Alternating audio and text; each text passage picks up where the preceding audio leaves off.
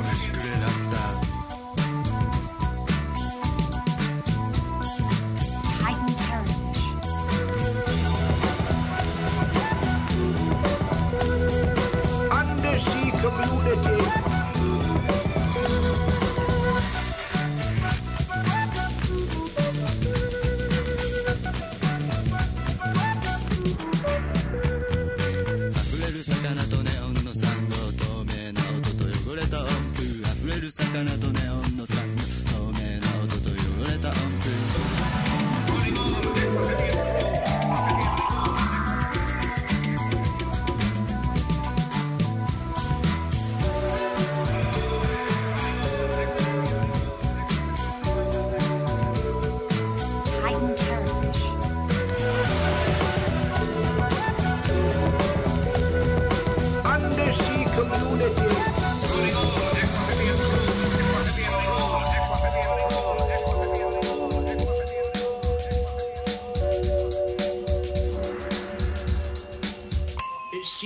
Anemone cocktail followed by oyster liqueurs. Good morning and welcome to Out of the Blue on Sunday, 4th of August 2019.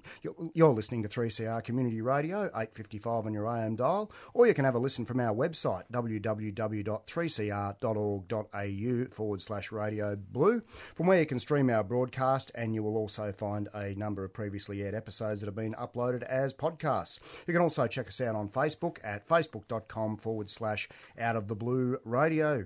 We acknowledge the traditional custodians of the land that 3CR is broadcasting from and pay our respects to their elders, past, present, and to future generations. My name's Andrew Christie from Melbourne Polytechnic and Marine Care Point Cook, and today's weather we're headed for a top of uh, 14 degrees. Um, the winds aren't too high today. Um, generally, at this time of the year, you'll find they come from the north. Uh, overcast and cloudy conditions with the chance of rain. Um, so, as always, please take care if you're getting into our beautiful bay or waterways in the state of Victoria. We've got uh, something of a full house on Out of the Blue today. Um, we've got Matt Testoni back in the house. Matt, how are you, mate? Hey, hey, good, thanks. That's the way. Um, just for the uh, benefit of our listeners, uh, Matt is uh, looking at becoming a, uh, a permanent panelist on Out of the Blue, which we're very excited about. And you've got your training coming up in September. Yeah, yeah. Fantastic. That'll be uh, that'll be good for you. So, um, also joining us in the studio today is Leighton Cedar. Leighton, how are you, mate? Yeah, pretty good, Andrew. Thanks for having me here. That's the way. That's an absolute pleasure, mate. Um, Leighton is a guy that I've known now for a number of years. It goes all the way back to our secondary schooling days at uh, Salesian College, Wood, uh, Salesian College, Rupertswood in Sunbury. Um, so, what we'll be talking to Leighton today about is all of uh, some of his dive experiences because he's had a, um, a, a fantastic life, and some of the stuff that he's gotten into in the uh, in the marine world are really, really interesting. So, we'll uh, we'll be having a chat to Leighton after these brief messages. Help 3CR support the rights of Indigenous Australians.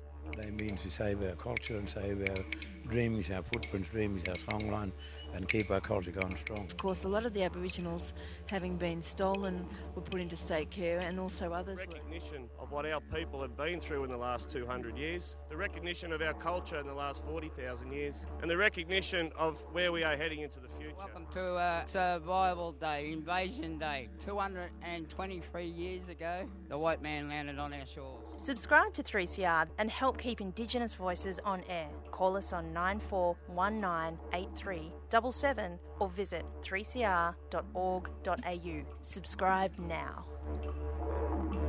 You're listening to Out of the Blue on 3CR Community Radio, 855 on your AM dial. So, uh, Lado, can you give us a bit of an outline, mate, of uh, of who you are and um, what's uh, what's attracted you to marine world? Just a bit of an outline of uh, your, your life story in a nutshell. Well, um, I've grown up in Victoria, and ever you know, ever since I was young, used to do family um, holidays down there to Portarlington, like swimming on the beach, going fishing with my family, with my dad and stuff.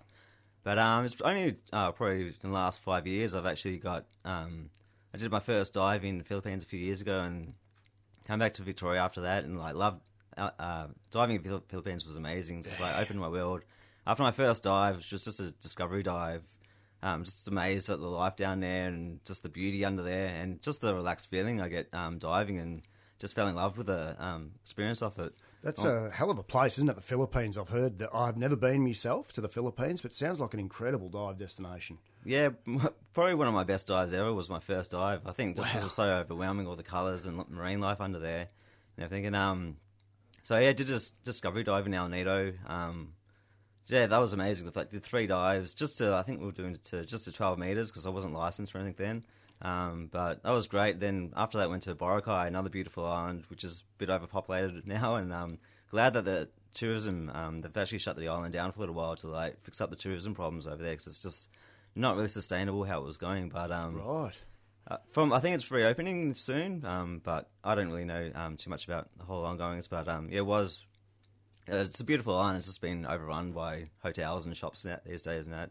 But anyway, went there and did my open water course, um, which was great, and really you know, thought, yeah, I want to get into this, and um, did a few more dives, and yeah, over the years been diving more and more. But then, you know, it wasn't until I um, got back to Melbourne and thought, hey, you know, there's a bay out here with lots of beautiful stuff, and like, t- talked to some of the dive shops around here, and they were like, yeah, come for a dive with us, and yeah, put my head under the water around in the bay, and just was like amazed at how much marine life and diversity is is, is here, and even just going for a snorkel after work down at Ricketts Point or Jawbone or something like that. Um, yeah, I find it's almost a bit of a med- meditation after work, and just sort of switch off and be, you know, be w- with yourself. I can't for, for a little while under the water, and yeah, then the more I talk to people, and you know, it's a great community as well. Like meeting different divers and um, different groups that doing stuff around the area to, for the environment and just for awareness and stuff as well. So yeah, it's been a great the last five years. Just really opened up my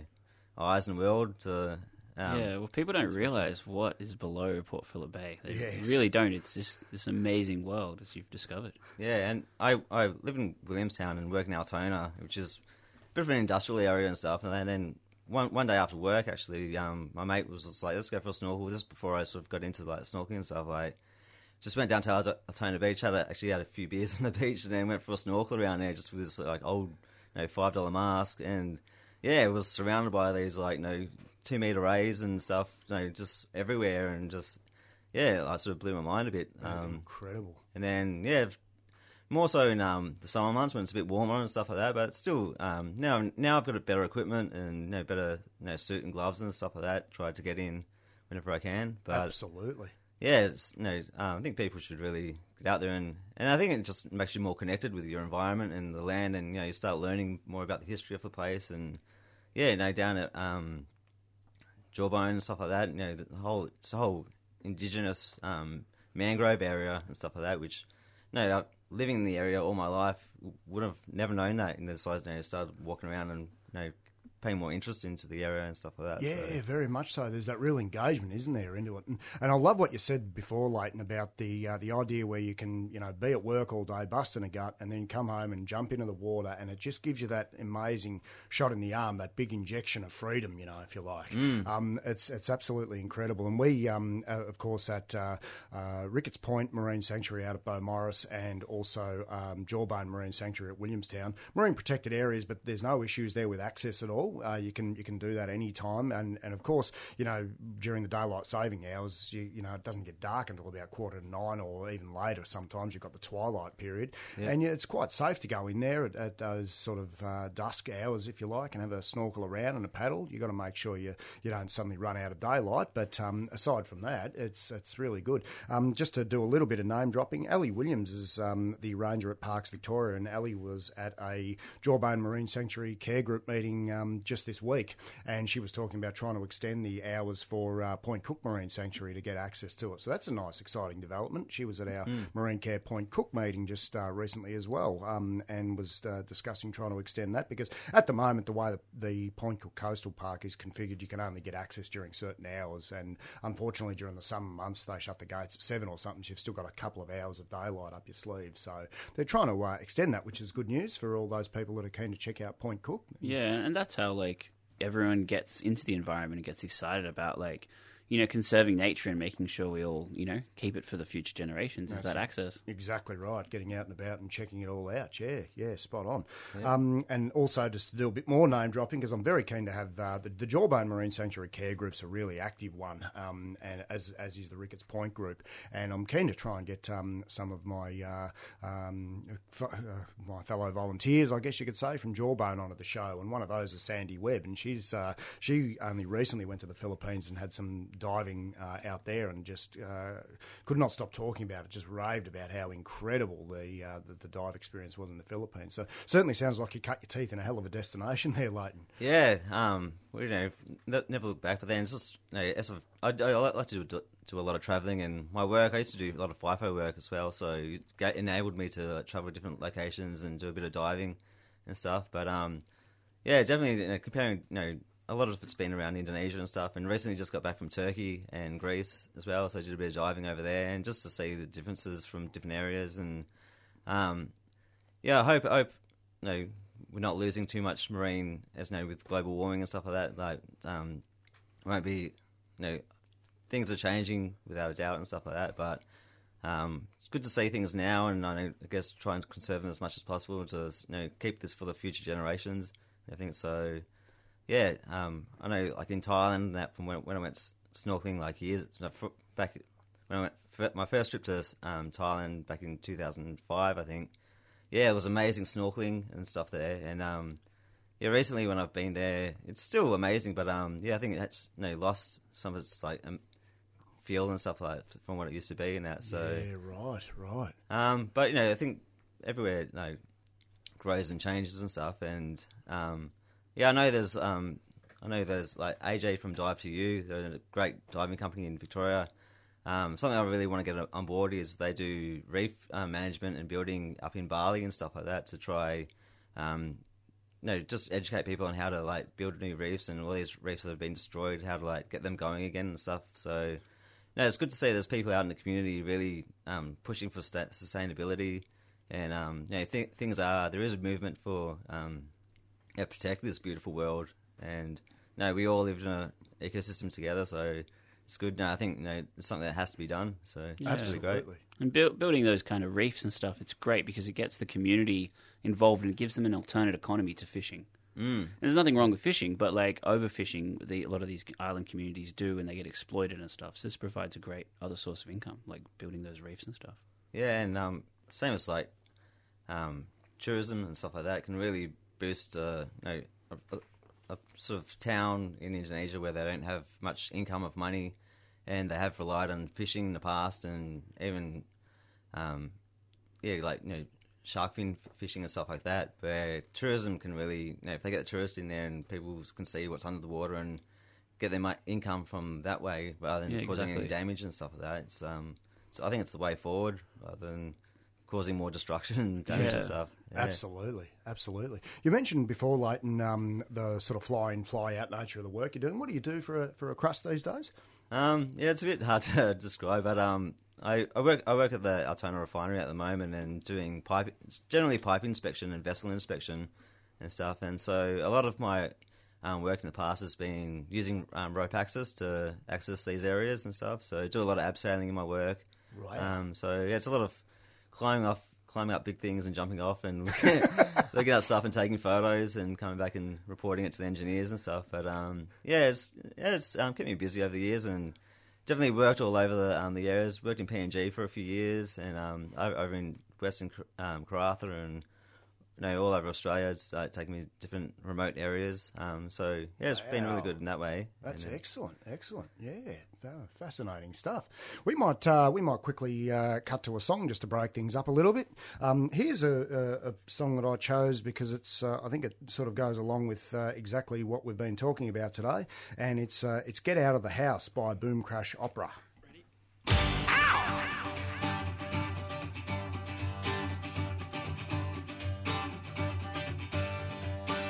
I tried to climb the walls, but tonight I'm on the town.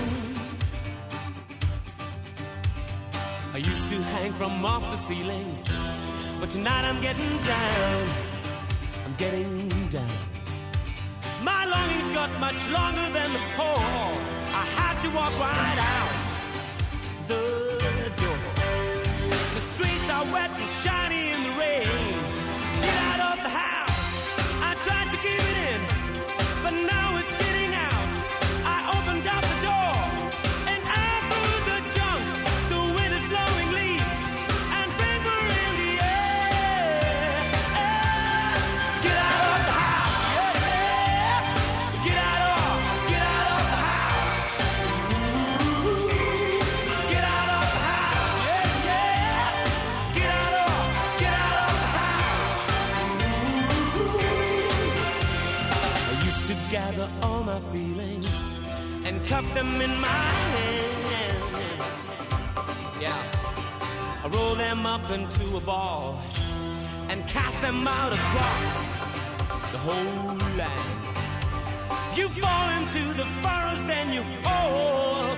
yourself right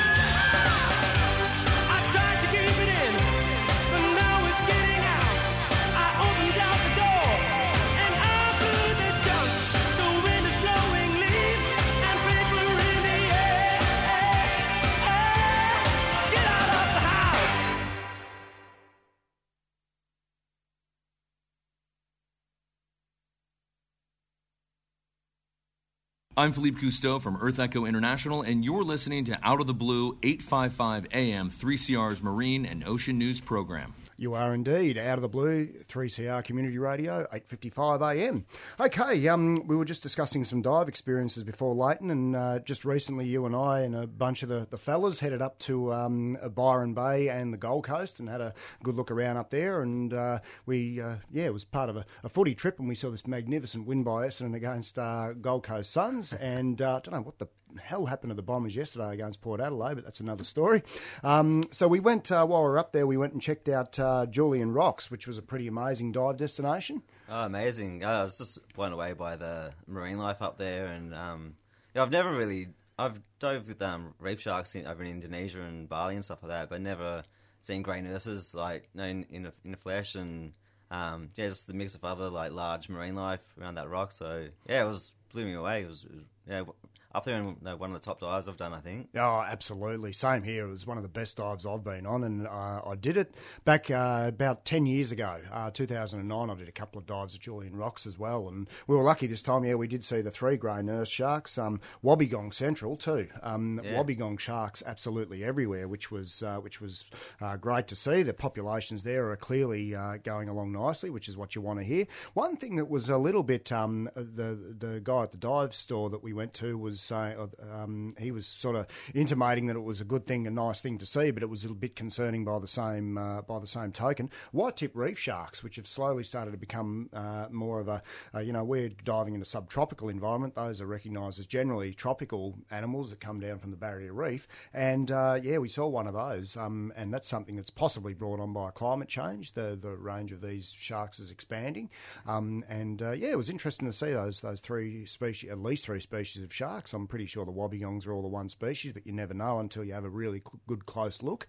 Um, and they're such a cryptic critter, aren't they? The wobbegongs, the carpet sharks. Yeah, I was surprised everywhere you looked. Like, I almost had to be careful not to run into them because I was Certainly like, every, every corner you turn, there was just like one right in your face. But um, yeah, peaceful little creatures. It's good to swim around with them. I think too that they're the only shark that can grab their tail. If I'm, oh, I'm not correct. So like, what happens is Oh, there's all yes. stories of Making- you know yeah. silly people grabbing them Oh, or being like, oh, and then they've actually turned around and they've gotten. And Luckily, they don't really have many teeth, so they can't really lock on and you know rip your arm off. But No, still, it's a bit of no, a they shock. can't Slice it, but Yeah. they got they got brilliant, you know, typical backward pointing fish trapping teeth, so they can certainly leave a pretty nasty wound. Yeah. Um, you wouldn't want to uh, end up in the jaws of one, that's for damn sure. it's, uh, yeah, so I do remember years ago I went, um, uh, like I said, uh, 2009. I went diving at Byron Bay, and my uh, dive instructor, probably against the best advice, he'd had a big night the night before, and he was uh, he was you could see he was still working off his hangover, and I was uh, descending down towards the bottom, and there was this great big turtle and uh, also a wobbegong shark, but he had his back turned, so he he was heading down towards them with his back to them,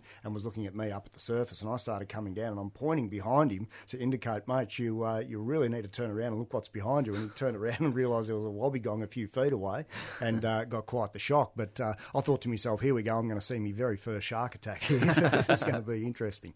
And uh, Matt, you've been to this area of the world as well, Julian Rocks Byron Bay. Yeah, I had a pretty cool experience. Like when we um, went diving there, we dropped down. There were about six of these huge grey nurse. You know, they're about two and a half meters. They're pretty impressive. And we were like, wow. And my friend who was the dive guide there, he was like, oh, I've never seen them on this side of the island. That's just crazy. And um, turned out we got back later, and um, another dive guide had gone to the other side of Julian Rocks, and there'd been a great white had been cruising past, and all the sharks had scattered as this like you know seven meter shark. you know, There's, he's not interested in little fish; he's interested in other sharks. and- Yep, the, the real deal. so Gee would have liked to see him, but Yes, that's it. And of course, uh, we'd we'd waited until we had uh, myself and Leighton and three other guys that had uh, jumped into the water. Uh, quick shout out to the uh, the Cerdo boys, Adam and Matt, and uh, Brendo, uh, Brendan Moore, if you're uh, listening, fellas. Um, but uh, they all went snorkeling, and I very strategically waited until we'd gotten out of the water, gotten back, and we were having a few beers at the uh, at the accommodation. Before I told him the story of uh, I don't know if you're aware, Matt, but there was a terrible, um, uh, there was a fatal at Julian Rocks involving a great white, uh, a fatal attack on a person back in 1993.